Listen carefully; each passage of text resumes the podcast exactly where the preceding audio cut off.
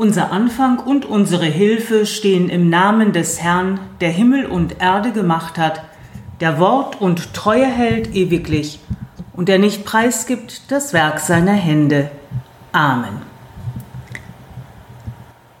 Barmherziger Gott, du öffnest uns Türen zu dir. Wir dürfen eintreten und dir begegnen in deinem Wort, im Gebet, in der Musik. Erfülle uns mit deiner Güte, die uns entlastet von sorgenvollen Gedanken. Sprich das lösende Wort, das uns zur Ruhe führt aus dem Druck, den wir aus dem Alltag mitgebracht haben. Du meinst es gut mit uns, du liebevoller Gott. Darum kommen wir voll Vertrauen zu dir. Wir bitten dich, sei uns nah. Amen. Ich lese aus dem ersten Buch Mose in der Bibel, Kapitel 18. Abraham wohnte bei den Eichen von Mamre. Dort erschien ihm der Herr. Abraham saß gerade in der Mittagssitze am Eingang seines Zeltes. Als er aufblickte, sah er wenige Schritte vor sich drei Männer stehen. Sofort sprang er auf, warf sich vor ihnen nieder und sagte, Mein Herr, wenn ich Gnade vor dir gefunden habe, dann geh nicht hier vorüber ich stehe dir zu deinen Diensten. Man wird euch sogleich Wasser bringen, ihr könnt euch die Füße waschen und es unter euch unter dem Baum bequem machen. Ich will inzwischen eine kleine Erfrischung holen, damit ihr euch stärken und dann euren Weg fortsetzen könnt. Wozu sonst seid ihr bei eurem Diener vorbeigekommen? Es ist gut, sagten die Männer. Tu, was du vorhast. Abraham lief sogleich ins Zelt und sagte zu Sarah, schnell, nimm drei Backschüsseln von deinem feinsten Mehl, mach einen Teig und backe Fladenbrot. Dann lief er zum Vieh, suchte ein schönes, gesundes Kalb aus und befahl dem Knecht, es zuzubereiten. Er holte süße und saure Milch, nahm das gekochte Fleisch und trug alles hinaus unter den Baum. Mit eigener Hand bediente er seine Gäste und stand dabei, während sie aßen. Nach dem Mahl fragten die Männer Abraham, Wo ist deine Frau Sarah? Drinnen im Zelt, antwortete er. Da sagte der Herr, Nächstes Jahr um diese Zeit komme ich wieder zu dir. Dann wird deine Frau einen Sohn haben.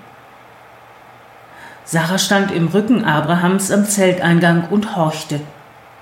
Die beiden waren damals schon alt und Sarah war schon lange über die Wechseljahre hinaus. Sie lachte in sich hinein und dachte, jetzt, wo ich alt und verwelkt bin, soll ich noch ein Kind empfangen, und mein Mann ist auch viel zu alt. Da sagte der Herr zu Abraham, warum hat Sarah gelacht? Warum zweifelt sie daran, dass sie noch ein Kind gebären wird? Ist für den Herrn irgendetwas unmöglich? Nächstes Jahr um die verabredete Zeit komme ich wieder. Dann hat Sarah einen Sohn. Ich habe doch nicht gelacht, leugnete Sarah. Sie hatte Angst bekommen. Aber der Herr sagte, doch, du hast gelacht. Amen.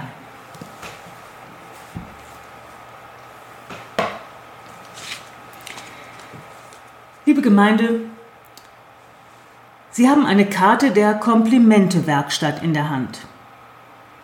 Es ist ein Marketingangebot der Lübecker Werbegemeinschaft. Auf dieser Karte steht, für dich habe ich immer ein Plätzchen frei. Lassen Sie diesen Spruch einen Moment auf sich wirken. Wie empfinden Sie ihn? Welche Gedanken gehen Ihnen durch den Kopf?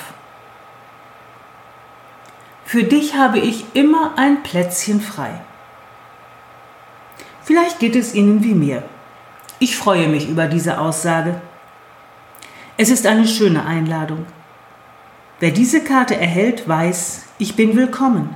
Einfach so, zum Chillen oder wenn ich etwas Wichtiges zu besprechen habe, bei Problemen und um Freude zu teilen. Vielleicht gibt es sogar einen Platz zum Übernachten. Es tut gut zu wissen, in jeder Lebenslage einen Zufluchtsort zu haben. In der Bibel im Hebräerbrief lesen wir, Hört nicht auf, einander als Brüder und Schwestern zu lieben. Vergesst nicht, Gastfreundschaft zu üben, denn auf diese Weise haben einige, ohne es zu wissen, Engel bei sich aufgenommen. So erging es Abraham, dessen Geschichte wir in der Schriftlesung hörten. Abraham döst in der Mittagshitze, als er bemerkt, dass jemand gekommen ist. Er blickt auf, sieht drei Männer und tut etwas für uns völlig Ungewöhnliches. Er wirft sich vor ihnen nieder. Er macht sich klein vor den drei Männern. Warum?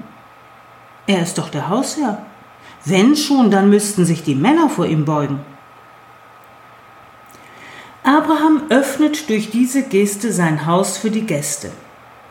Er macht ihnen deutlich, dass er sich freut, Menschen bewirten zu können. Er ist in der dienenden Rolle den Gästen gegenüber. Das ist eine Sicht der Gastfreundschaft, die überraschend ist. Aber sie macht etwas mit dem Gastgeber Abraham. In dieser Rolle wird Abraham frei, sich ganz für die Gäste zu öffnen, auf sie einzugehen, sie in den Mittelpunkt zu stellen und wahrzunehmen, was sie mitbringen an Gedanken und Erfahrungen. Als diese Offenheit bekundet ist, dass Abraham sich ganz auf seine Gäste einstellt, wird er auch zum Gastgeber für die körperlichen Bedürfnisse. Abraham lädt die drei ein, zu verweilen, sich zu erfrischen und zu essen. Am Ende macht er eine all seine Vorstellungen überschreitende Erfahrung. Gott selbst ist bei ihm eingekehrt in Gestalt dieser Männer und verheißt ihm und seiner Frau Sarah ein Kind. Die Gäste werden wiederkommen, wenn das Kind geboren ist. Die Begegnung mit Gott bleibt keine einmalige Erfahrung. Abraham wird sie wieder machen. Das wird ihm zugesagt. Das ist schon ein toller Besuch. Ein Besuch, der das Leben von Sarah und Abraham verwandelt. Für dich habe ich immer ein Plätzchen frei. Vergesst nicht, Gastfreundschaft zu üben. Als die Grenze zwischen beiden Teilen Deutschlands 1989 geöffnet wurde, nutzten viele Menschen die neu gewonnene Freiheit, um aus der DDR in die Bundesrepublik zu fahren. In Lübeck standen die Trabis Stoßstange an Stoßstange, erzählen Einheimische. Eine Frau erzählt, einen Tag nach der Wende stand ich in der Stadt auf der Straße. Mir fiel ein wartender Mann auf. Er sah so aus, als ob seine Frau zum Shoppen ins Kaufhaus gegangen war. Die Frau sprach ihn an. Tatsächlich, seine Ehefrau und Tochter waren im Geschäft. Die beiden unterhielten sich weiter. Die Familie hatte für die Fahrt aus Schwerin acht Stunden nach Lübeck gebraucht, erfuhr sie. Und plötzlich sagte die Lübeckerin, darf ich Sie mit Ihrer Familie zu uns nach Hause einladen? Sie können auch bei uns übernachten. Der Mann überlegte nicht lange. Gerne, aber unter der Bedingung, dass Sie auch zu uns nach Schwerin kommen. Aus dieser Straßenbegegnung ist eine Freundschaft entstanden, die bis heute hält. Gastfreundschaft. Einen Platz frei haben. Einen Platz auch im Herzen frei haben, sollte man vielleicht ergänzen. Dann nehmen wir möglicherweise Menschen auf, die uns zu Engeln werden können. Und in diesen Menschen und den Begegnungen mit ihnen begegnet uns Gott. Jesus sagt genau dies im Matthäusevangelium mit folgenden Worten. Wer euch aufnimmt, der nimmt mich auf.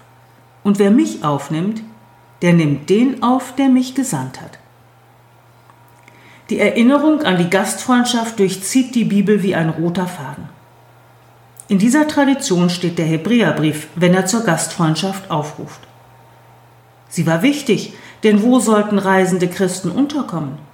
Missionare, Wanderprediger, Gemeindeglieder, die die Briefe der Apostel von einer Gemeinde zur anderen trugen.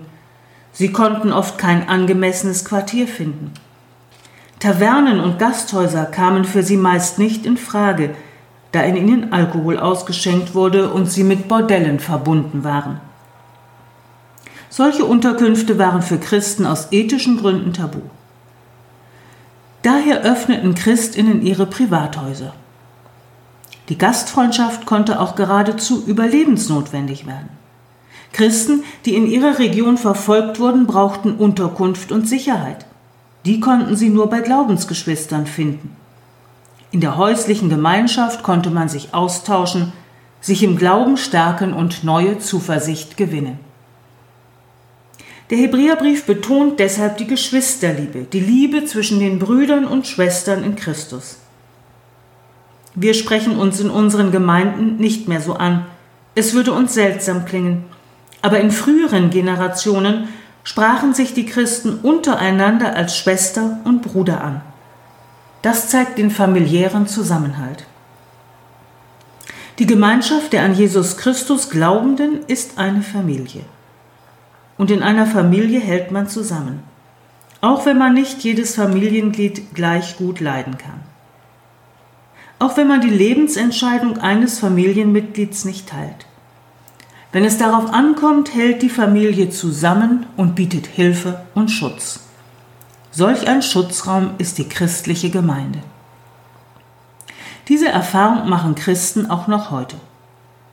Ein junger indischer Student erzählte von den Christenverfolgungen in seiner Region in Indien. Niemand in der Gesellschaft setzt sich für dich ein, berichtet er. Einzig der Zusammenhalt in der christlichen Gemeinde und der Schutz, den Gemeindeglieder einander in ihren Häusern bieten, gibt Sicherheit.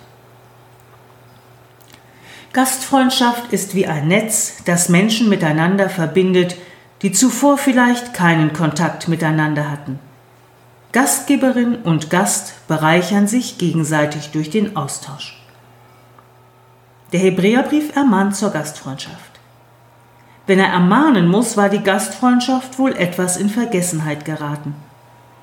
Es ist ja auch nicht immer einfach, einen Menschen in seinen Lebensbereich hineinzulassen. Es stört den Tagesablauf. Er erfordert Zeit und auch das Teilen von Nahrungsmitteln. Letzteres spielt bei uns keine so große Rolle. Wir scheuen vielleicht eher die Zeit, die wir dem Gast widmen. Der Hebräerbrief erinnert auch uns an die Gastfreundschaft. Lassen wir uns anregen? Für dich habe ich immer ein Plätzchen frei. Wem würden Sie das sagen? Schreiben Sie der Person doch einfach eine Karte, diese oder eine andere, und laden Sie zu einer gemeinsamen Zeit ein. Denn auf diese Weise haben einige, ohne es zu wissen, Engel bei sich aufgenommen. Amen. Ich spreche ein Gebet. Barmherziger Gott, du hast immer einen Platz für uns frei. Das tut uns gut zu hören. Auch hier in der Gemeinde ist Platz für uns. Du stellst uns in die Gemeinschaft der Gemeinde. Schenke, dass wir uns als Gemeinschaft erleben, die zu dir gehört und füreinander einsteht. Hilf, dass wir unseren Blick und unser Herz öffnen für dein Wort und für Begegnungen mit Menschen. Wir bitten dich für alle, die auf Reisen sind. Behüte und begleite sie auf ihren Wegen. Schenke gute Begegnungen und leite alle sicher wieder nach Hause. Wir bitten dich für alle, die Leid erfahren. Stärke du sie im Glauben. Schenke ihnen Hoffnung und Zuversicht, um die Situation auszuhalten und Mut, das, was sie ändern können, zu ändern. Hilf uns, einander beizustehen. Gott, wir denken an die Menschen, die in besonderer Weise unter der Corona-Pandemie leiden. Lass sie erfahren, dass die Weltgemeinschaft sie nicht im Stich lässt.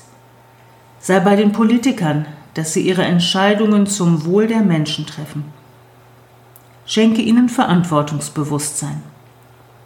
Gott, leite du unsere Herzen und unser Handeln. Amen. Unser Vater im Himmel, geheiligt werde dein Name, dein Reich komme, dein Wille geschehe wie im Himmel so auf Erden. Unser tägliches Brot gib uns heute. Vergib uns unsere Schuld, wie auch wir vergeben unseren Schuldigern. Und führe uns nicht in Versuchung, sondern erlöse uns von dem Bösen. Denn dein ist das Reich und die Kraft und die Herrlichkeit in Ewigkeit. Amen. Gott segne du uns und behüte uns. Lass du dein Angesicht leuchten über uns und sei uns gnädig. Wende uns dein Angesicht freundlich zu und schenke uns Frieden. Amen.